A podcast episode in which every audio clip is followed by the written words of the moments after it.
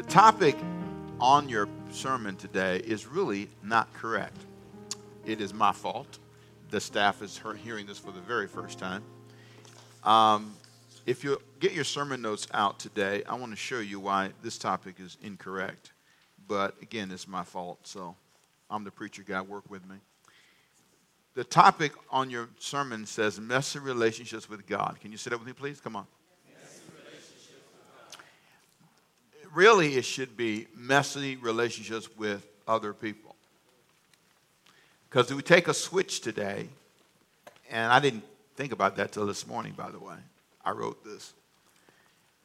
But, I, I, but the series is a study of Exodus chapter 20, and the overall theme I called was I called it messy. Remember I told you, and we're dealing with the overall theme for the year, which is courageous conversations.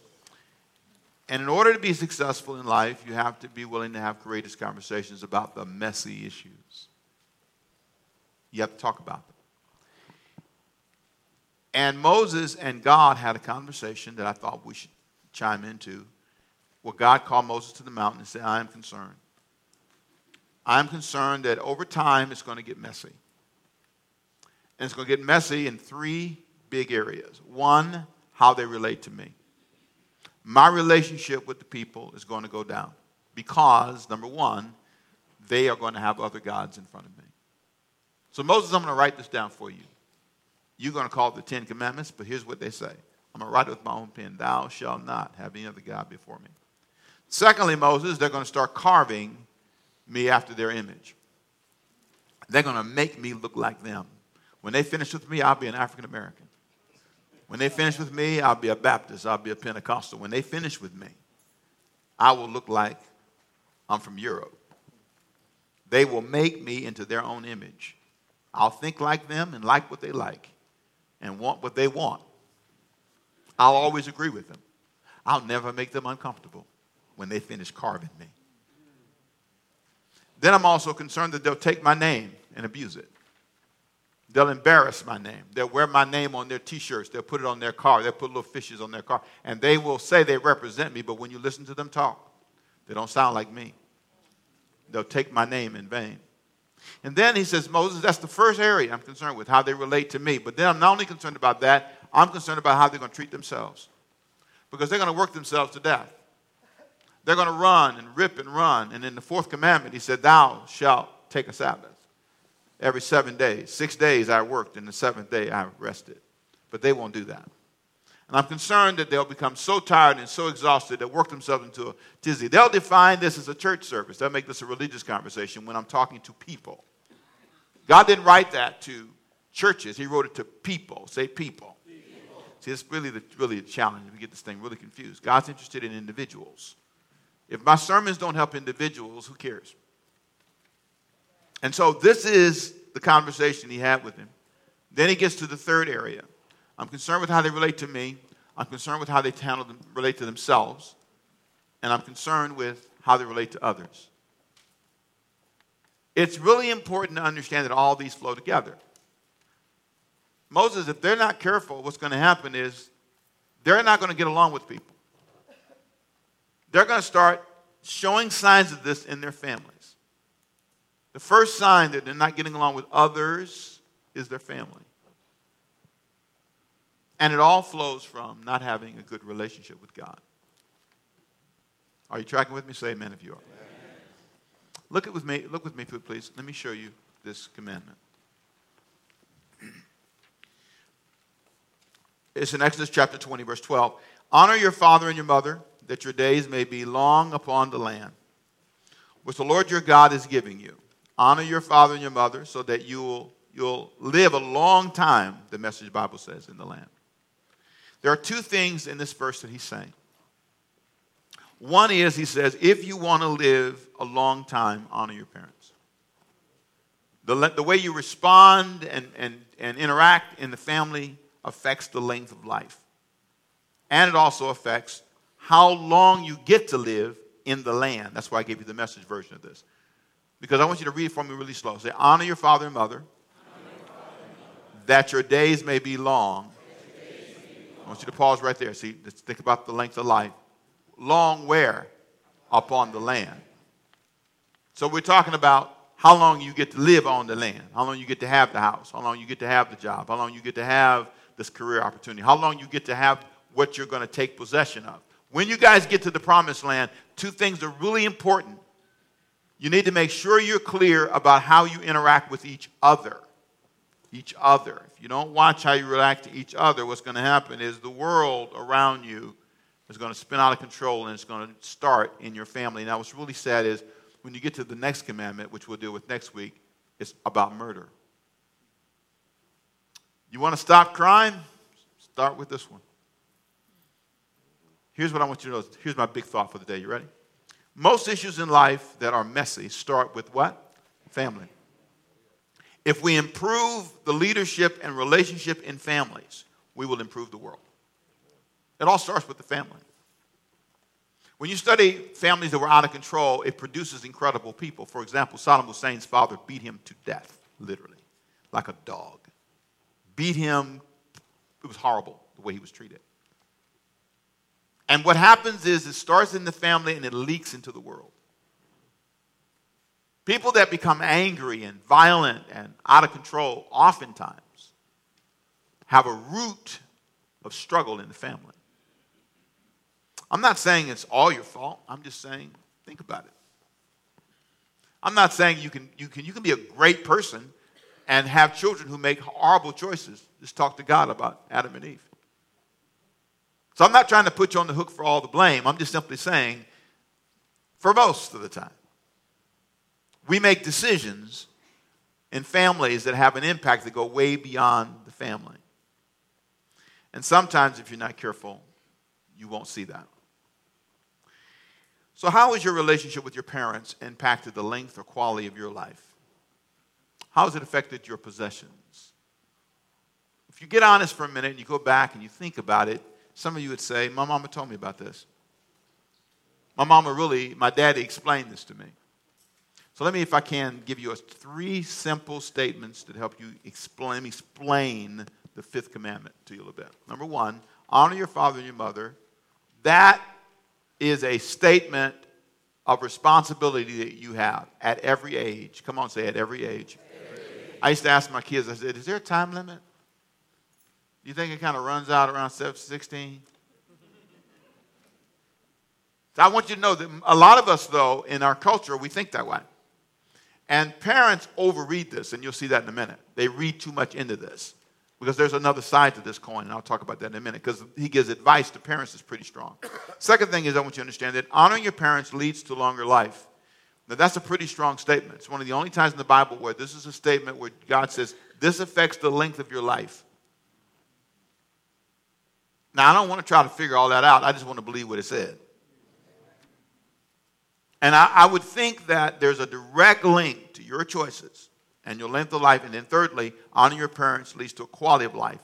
If you want to be in the land a long time and enjoy a quality of life in this land I'm going to move you to, Israel, please understand honoring your parents is important. So, in talking to Moses on the mountain, he says, Hey, Moses, let me tell you, um, I'm concerned. I'm concerned that what's going to fall apart first is the way children and parents relate. I want you to think with me, and I want you to teach them that this is a dangerous step. Because the next step is crime, stealing, all the other stuff that he talks about in the rest of the commandments. Now, these Ten Commandments were designed to help them avoid the crisis. Now, let me ask you a question.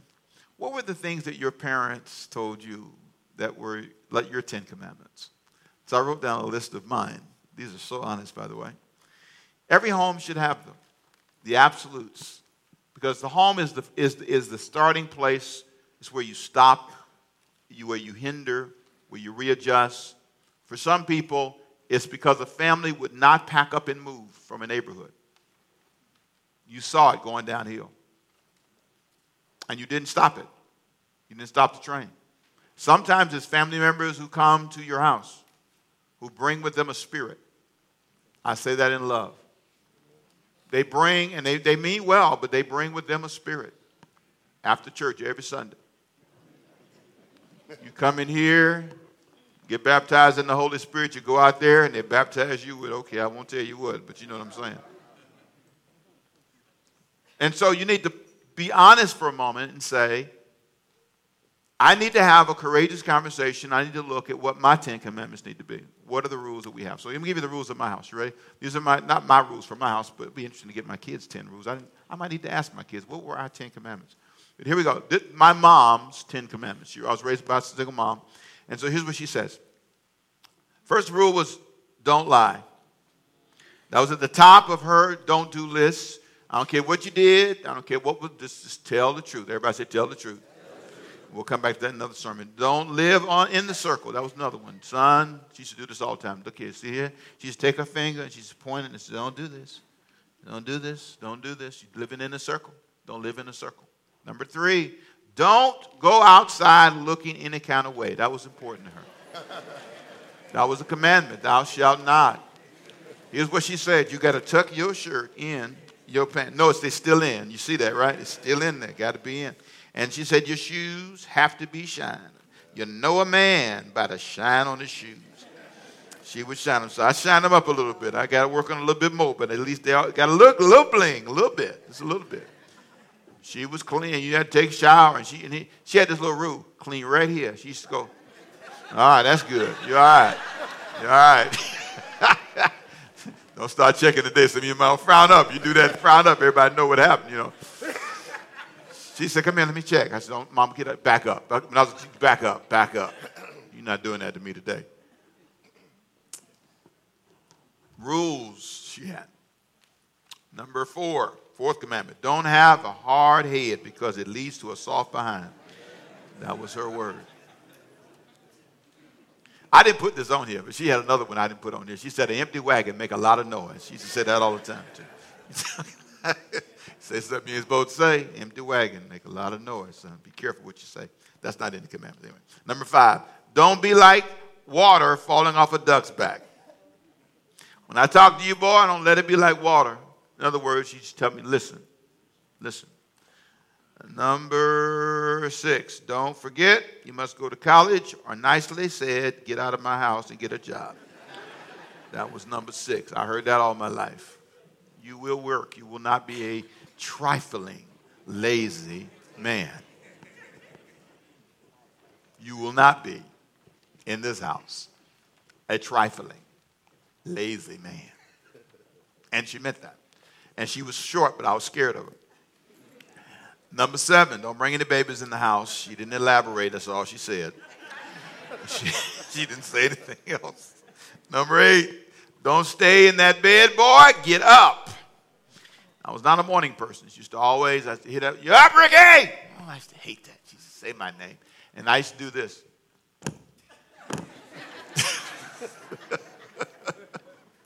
and she'd come down that hallway. I'd hear those feet coming, and I knew I better jump out of this bed. Because I knew that I had cereal under the bed. I had to hide, don't talk about me. I used to love cereal. And so she told me, you can't eat cereal past 12. That was the rule. So I would have my Captain Crunch and and all that under the bed after I ate it. Not, not the crunch, not some of you think I'm gross. No, I eat, I eat it first. But if I saw it coming, I slide it under the bed. So when I got grown, you know what I did, right? When she come to my house, I get a big bowl of cereal and I'd eat it in front of her. I sure did. get up out that bed. Because I, I used to lay in the bed late, eat cereal, and watch TV, watch Westerns, be up on the TV, have it low so she couldn't hear it. And I, I was just a night hawk. I was always, always have been a night person, not a morning person. And that's why when they call me, Lord bless me, they ask me to come to these 7 o'clock prayer meetings and 6 o'clock prayer meetings. That's why y'all never going to have that in Jesus' name. You're never going to have that with me. I'm going to tell you now, you're never going to have a 6 o'clock prayer meeting with the pastor. You can say what you want to say. I don't care. Call me carnal, but I'm praying. I'm talking to God. That are, I get up early, but I'm, I'm not. No, I'm not doing that. I'm sorry. Amen. Praise God. This might as well. Okay, enough of that. Move on. What was that? Number eight? Yeah, number nine. Don't ignore me when I call you. When the street lights go off, I expect you in the house. And, and she would she and she had this shrieking way. She'd call my name. Ricky uh, used to say, "Boy, your mama can say my name." I said, "Yeah, she can, can't she?" Ricky! The way she said it, you just shake all inside. And when you call that, you, she called you, you had to answer now. You had to answer. And last, last rule don't tell me what other people are allowed to do. They don't live here. A lot of don't because she carried. It was all tied to something. She was trying to get me somewhere, from here to there. But one thing that's really important in the middle of all of that, there was this, I felt this deep sense of caring for me. I never felt that she was, for a while I felt she was being mean, but I, I, I soon began to realize no, she just cares. And, and there's something that she communicated to me that made me believe that because she spent a lot of time with me. She, she would forego going out and hanging out, and she said, No, I'm going to spend time with you. Went to the movies all the time, shopping all the time. That's why I like to shop today. She did it to me. Used to catch the sales. And I'd be out there with my mama with the bags, rolling around going to the movies. She always believed in me going places. She always believed in me going to every camp, everything the camp, every camp, every everything. I was I was a Woodcraft Ranger. I remember that. I wasn't a Boy Scout, but I was. That's the Indian version of the Boy Scouts. I was, and I was a chief. You know, they they voted me in the chief. I was a chief. I used to sing the Woodcraft Ranger song. Oh yo, oh, oh, oh. See, y'all don't even know that song. See, understand? You, some of you say, what is that? None of your business. You wasn't part of the team. You understand? I let out a, some of you look, you're, you're looking, Orlando. What is it? That's a song. We sang it, brother. He's over there going, what you singing? What is that? Yeah, we sang it. No, no, I'm off of that. None of your business. That's enough. So, you know, but she, I was allowed to be in the Woodcraft Rangers. I was allowed to do camp. I mean, I, I did a lot of stuff, and I felt this incredible connection that I never forgot. It, it, there's something that can happen in a family that can damage you or inspire you. She'd always tell me how smart I was. She'd always tell me how great I would be. She always told me how, how, how handsome I was. She always told me if I put something on, she made such a big deal. God, you look good in that, boy.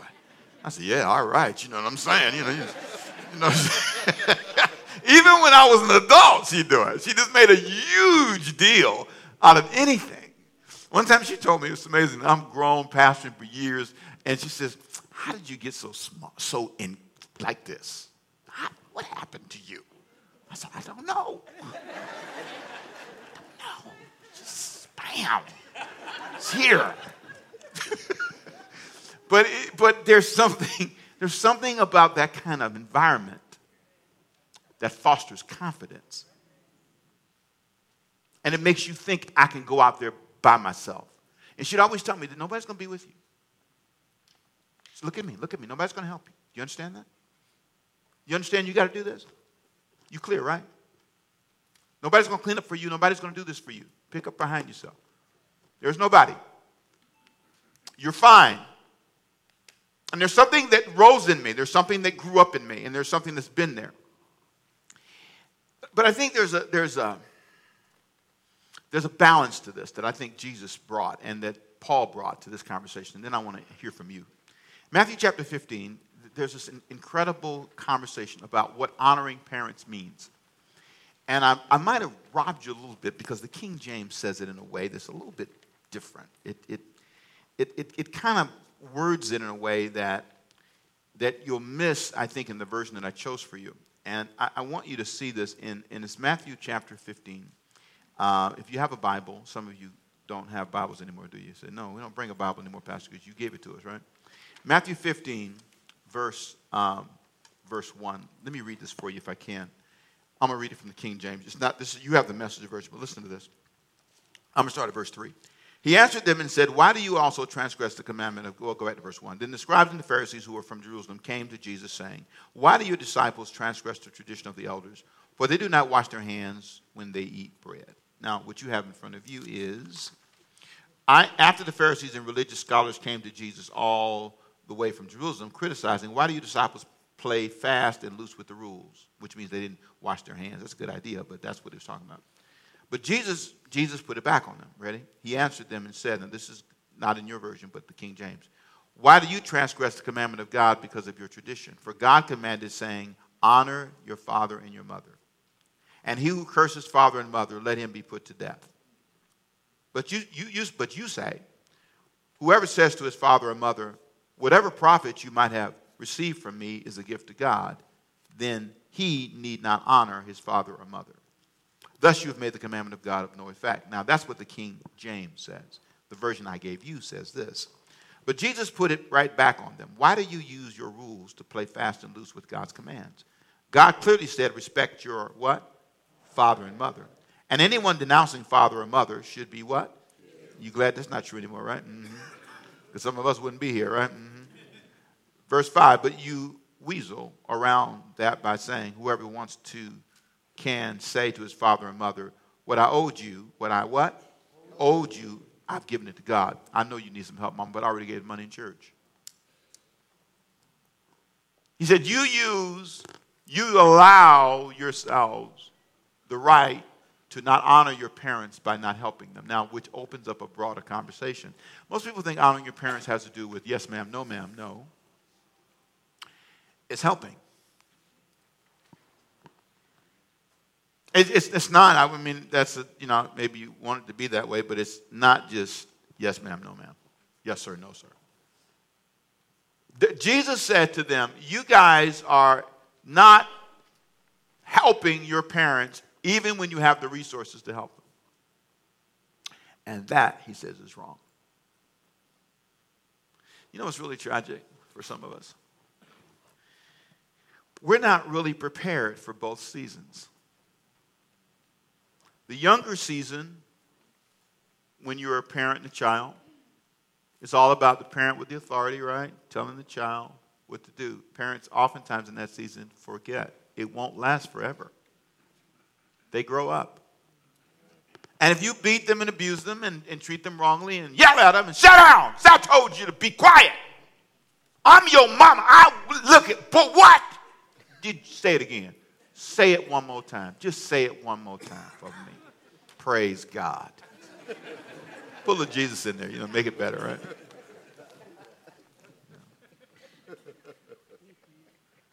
What about when they make you mad, Pastor? What about when you make God mad? Hmm? What about when you embarrass Him? What about, what about, what about? See, Diane made a statement to me that was so profound. And she's really a, ch- a children's champion. I never heard anybody say this ever in my life. She said to me, Children have rights, Rick. The way you talk to them, the way you communicate with them. If you can find a way to talk to the difficult people on your job, you can come home and talk to your kids better.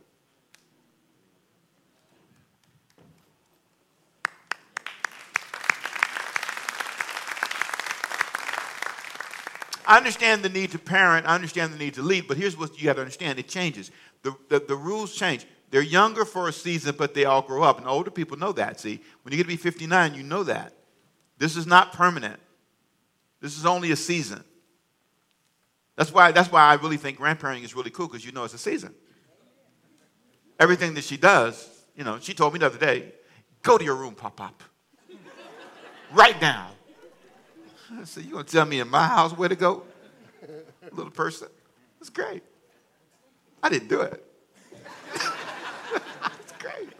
Why can I process that? Because I'm a dude. I get my parent. I get it. I said, look, I've raised kids. It's all she laughed and I laughed. It's all over. But some of you parents, you just still, you know what I'm saying? Charge. I'm the man of this house. Everybody kind of knows that. Not the muscles down, please. Calm down. Chill out. And I understand there's this amazing moment. And so there's this statement that Jesus says. He says, guys, there's younger days and then there's the older days. The older days, you have to help them. And then it gets to be interesting how you can walk right around in your life and not even care. Not really. Not even engage. Not really. Not even try. You just allow anger and stuff to rain on your life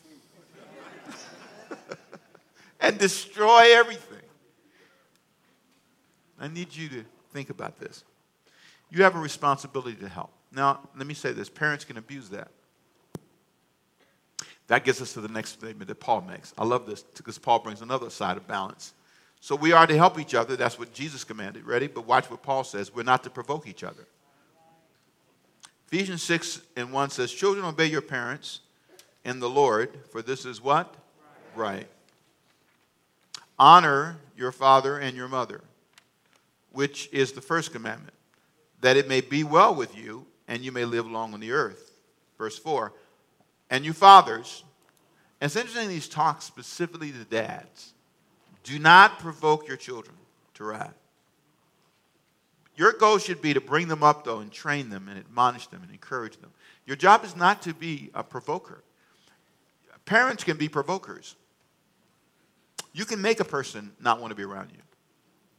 You can, I don't know why you assume that, that they can stop liking you. They can stop liking you. You can, you, can, you can behave in such a way that people stop liking you. I'm really aware of that as a leader, that I, I can provoke people to not like coming to church. All I got to do is keep you another two hours.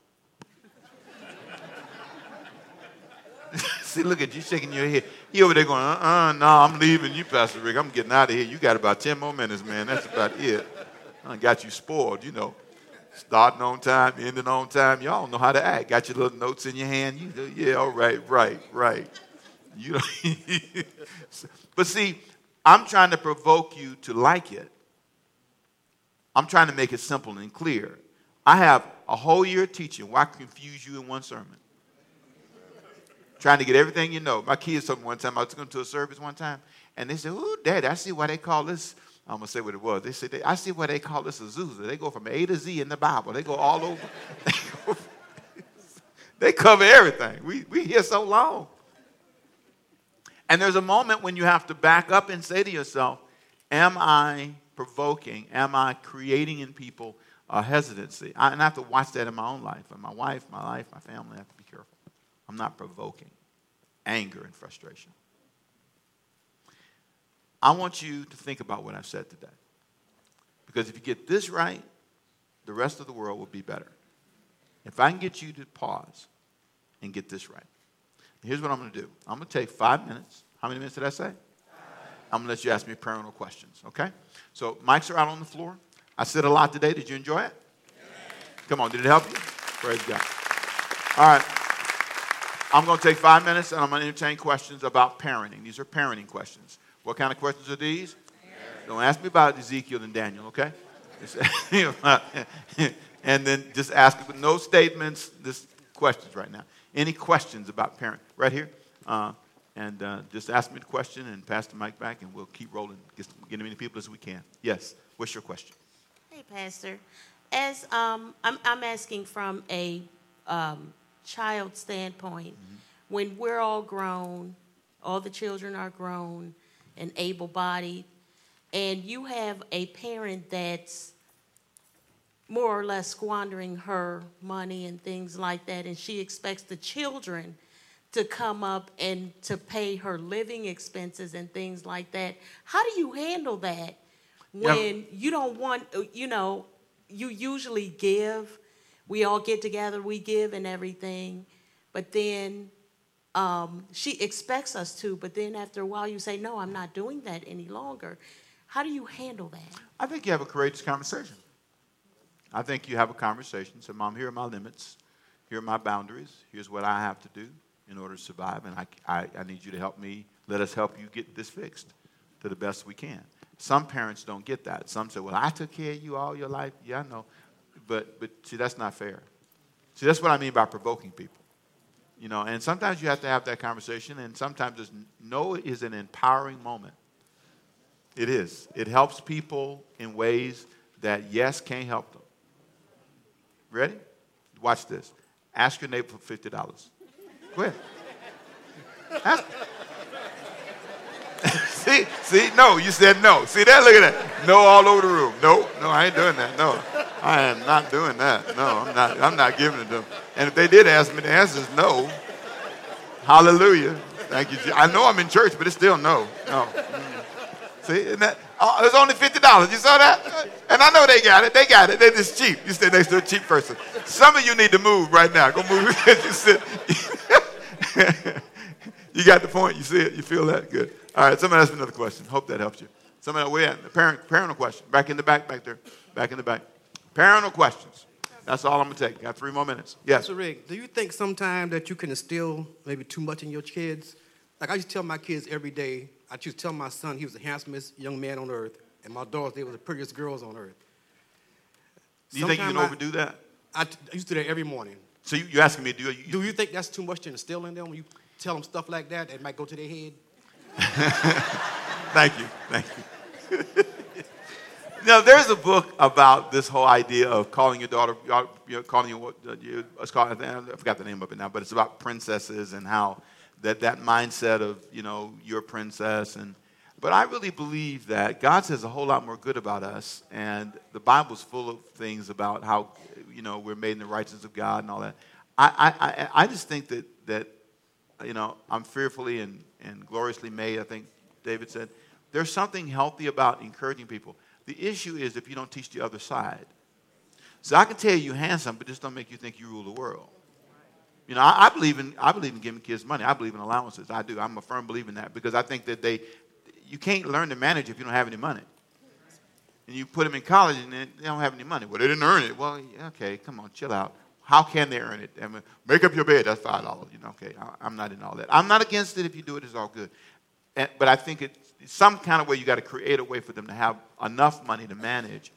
And so you teach them to have, you, you teach them to be. You, I want you to have money. I want you to feel good about yourself. I want to encourage you. I want to tell you how good you, good you are. I just have to make sure I balance it. So if I give you money, I got to teach you responsibility. Does that make sense? If I tell you you're handsome, I got to teach you not to be prideful. So as long as you balance it, it's okay. Because let me tell you, when they get out in the world, it's going to tell them they're ugly. They're going to need that from you. You probably, that's probably why your kids survived because you told them that. So it's a good thing. One more? Where we at? Where? I don't see where they are. Oh, yes. Hi. Good morning. Good morning. I was just going to ask the question about can you put too much fear into your children? Um, you know, things that they should tell you and that you should be conversating about, they're afraid to tell you. Um, uh, there was an example of a, a, a mother who she had five grown children and she was afraid she wasn't going to have any grandchildren because she put so much fear in them about like one of your mother's rules don't bring any babies home Right. I think I think you can you can um, overdo it. I understand this environment that we live in that you do have to tell them hard truths, but I, I think the, the the best thing you can do is balance it. Like I said earlier, you, you, you don't want to make your kids not want to dream, but you also want to teach your kids to see the truth about the world. Does that make sense? there, there are things that I taught my son. I didn't want him to be afraid. And I said, but when you get stopped by the police, here's what you do. Dude, I told him that's when you start driving. Yes, sir, no, sir. You put your hand on the wheel so they can see you. He trying to go home, you trying to go home. Everybody try to go home, okay? And so you, you try to tell them what you can so everybody can be fair. I, I, there are things I, I've said to them about life, dating, all that, and some of it's scary. But the goal is not to, to create fear where you don't have balance. Fear is your friend on a good day. But it's all about balance. Come on, say amen if you hear me. So it's just like I said with the other answers, a little balance. Here, and then we got one here. Yes, we are close. Yes, one here, one more here. We're done? Are we done for the day? These are the last two. Okay, yes, go ahead. Right. My question is, you always talk about being on time, on time, on time. We all know what time service start. Mm-hmm. Is it wrong for to leave your family because they take their time out coming to church? when I Yes. when I get back to the house, No, when I get back to the house, let the man finish. Let the man finish. Hold on. Oh, let's see you starting to ride now. Hold on for a second. when I Wait a get back to the minute. house to be able to Hold on, wait. They still out of control. Wait a minute. Y'all, y'all calm down now. The brother's not finished. Go ahead. I Yes. get back to the house in order to see the big game, I'm gonna say God first, family second. Wait, said, what, what about the big game?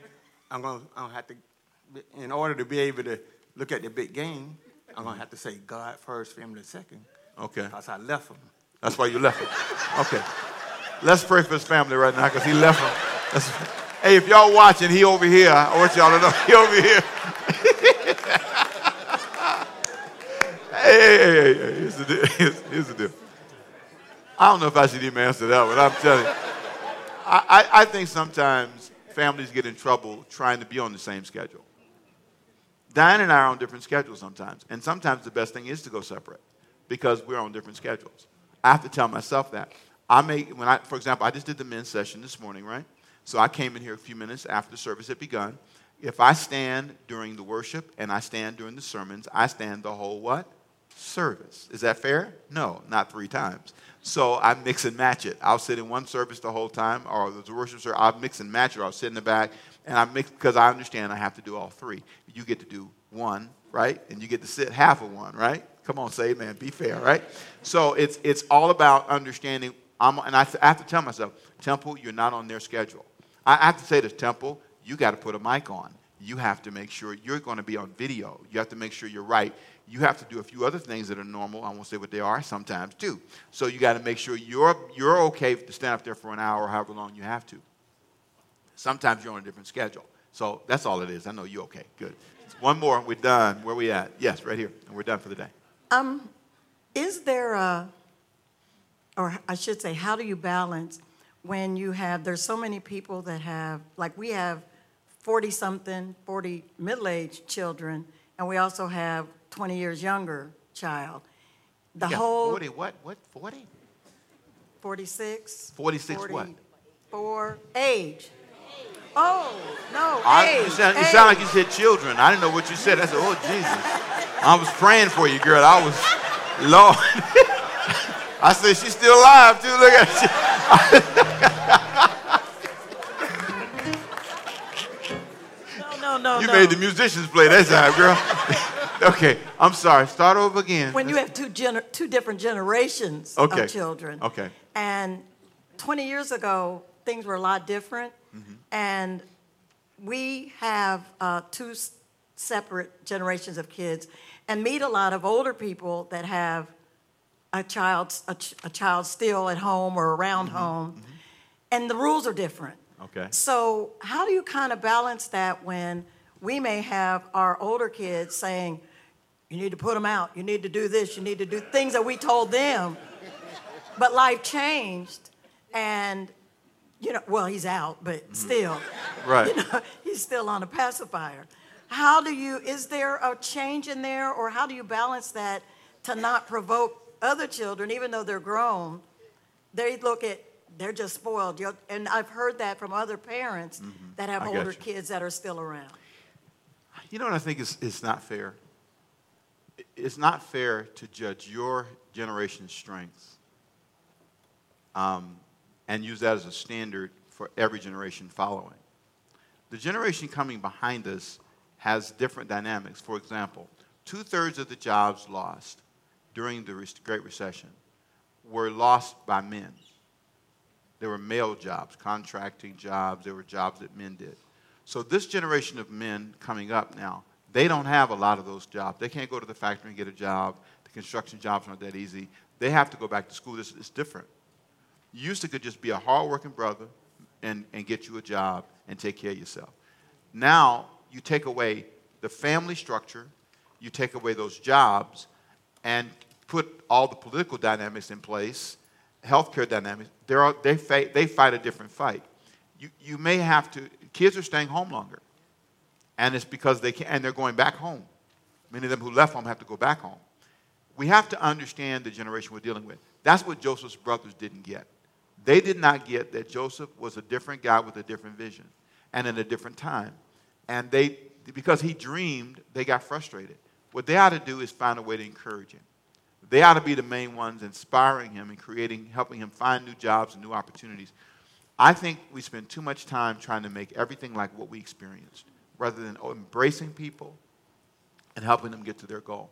I really, I really believe one of the best things I've ever done as a parent is I've never made my kids, first of all, feel I'm a pastor's kid and I got to live up to some standard. I've never done that. I've never even say you're a pastor's kid. I've never even said it to them. They know they are. I never talk about embarrassing me because they know they would. And I never, if they've had financial challenges, I've never mocked them. So what you dealing with? We talk it through, move forward. Everything is talk it through and do what? Don't beat you down, no big lectures. Don't, let's talk it through, move forward. And, and I don't allow them to do that. And every now and then, you know, Ricky said, Well, Christina, you know, they, you hear a little bit of that. And I said, All right, dude, but you got your own story. You know, I just remind them of their story. And then that's it. But, you know, I think you model how that balance will work. If you you step in and you're if they are and maybe they are a little bit compared to what they they had a rougher road but to me what's really sad is if they ended on if you stop them on 40th street when you raise them now your child is still on 20th the younger child. It's unfair to judge them by that. The world has changed. So put your arm around them all and help them grow be okay. All right? Did you enjoy today? Thank you for your time. Father, we thank you for all that's been said today. We thank you for this discussion about parenting. We pray that what we've said has been helpful. May we leave this conversation with an openness to make sure that we hear this commandment honor your father and your mother. Even if your parents aren't perfect, the Bible didn't say they had to be perfect, but they need to be honored. And there is a way that you must sometimes have courageous conversations because sometimes parents do provoke children. And so help us, Lord God, whether we be young parents, young children, older parents or older children, wherever we land on this scale, we pray you give us the strength to see beyond frustrating moments and frustrating conversations, beyond grief, beyond sadness, beyond what we think somebody did to us. Help us learn to love beyond. Jesus loves us wherever we are, and we have to love each other the same way. With every hand lifted, heal the hearts of those in this room who have been bruised by family. A woman came to me and said just yesterday, she said, My son won't talk to me. And I've tried all I can, but I cannot mend the wound. I told her to love him and let him catch up. Move on with your life, girl. He'll catch up later. There are people that are in here that have tried to make up to their children. There are people in here that have tried to make it up with their parents, and they won't let them. Let them just move on in Jesus' name. Put the relationship in your hand, do the best they can, and move forward. Their parents would feel like I failed my children. May they forgive themselves today and not fall into the triple J's, judging themselves, giving themselves a jury trial, and putting themselves in jail. May they learn that those triple J's don't work well. The Bible said there's therefore now no condemnation of those that are in Christ. Forget, repent and move on. Come on, say repent and move on. Father, we don't make light of our failures, but we can't live in them. We cannot wallow in the mud of our failures. We've got to rise and walk forward. In Jesus' name, amen. Now that ought to help you. Come on, amen. That ought to help you. That ought to give you. That ought to push you along. Praise God.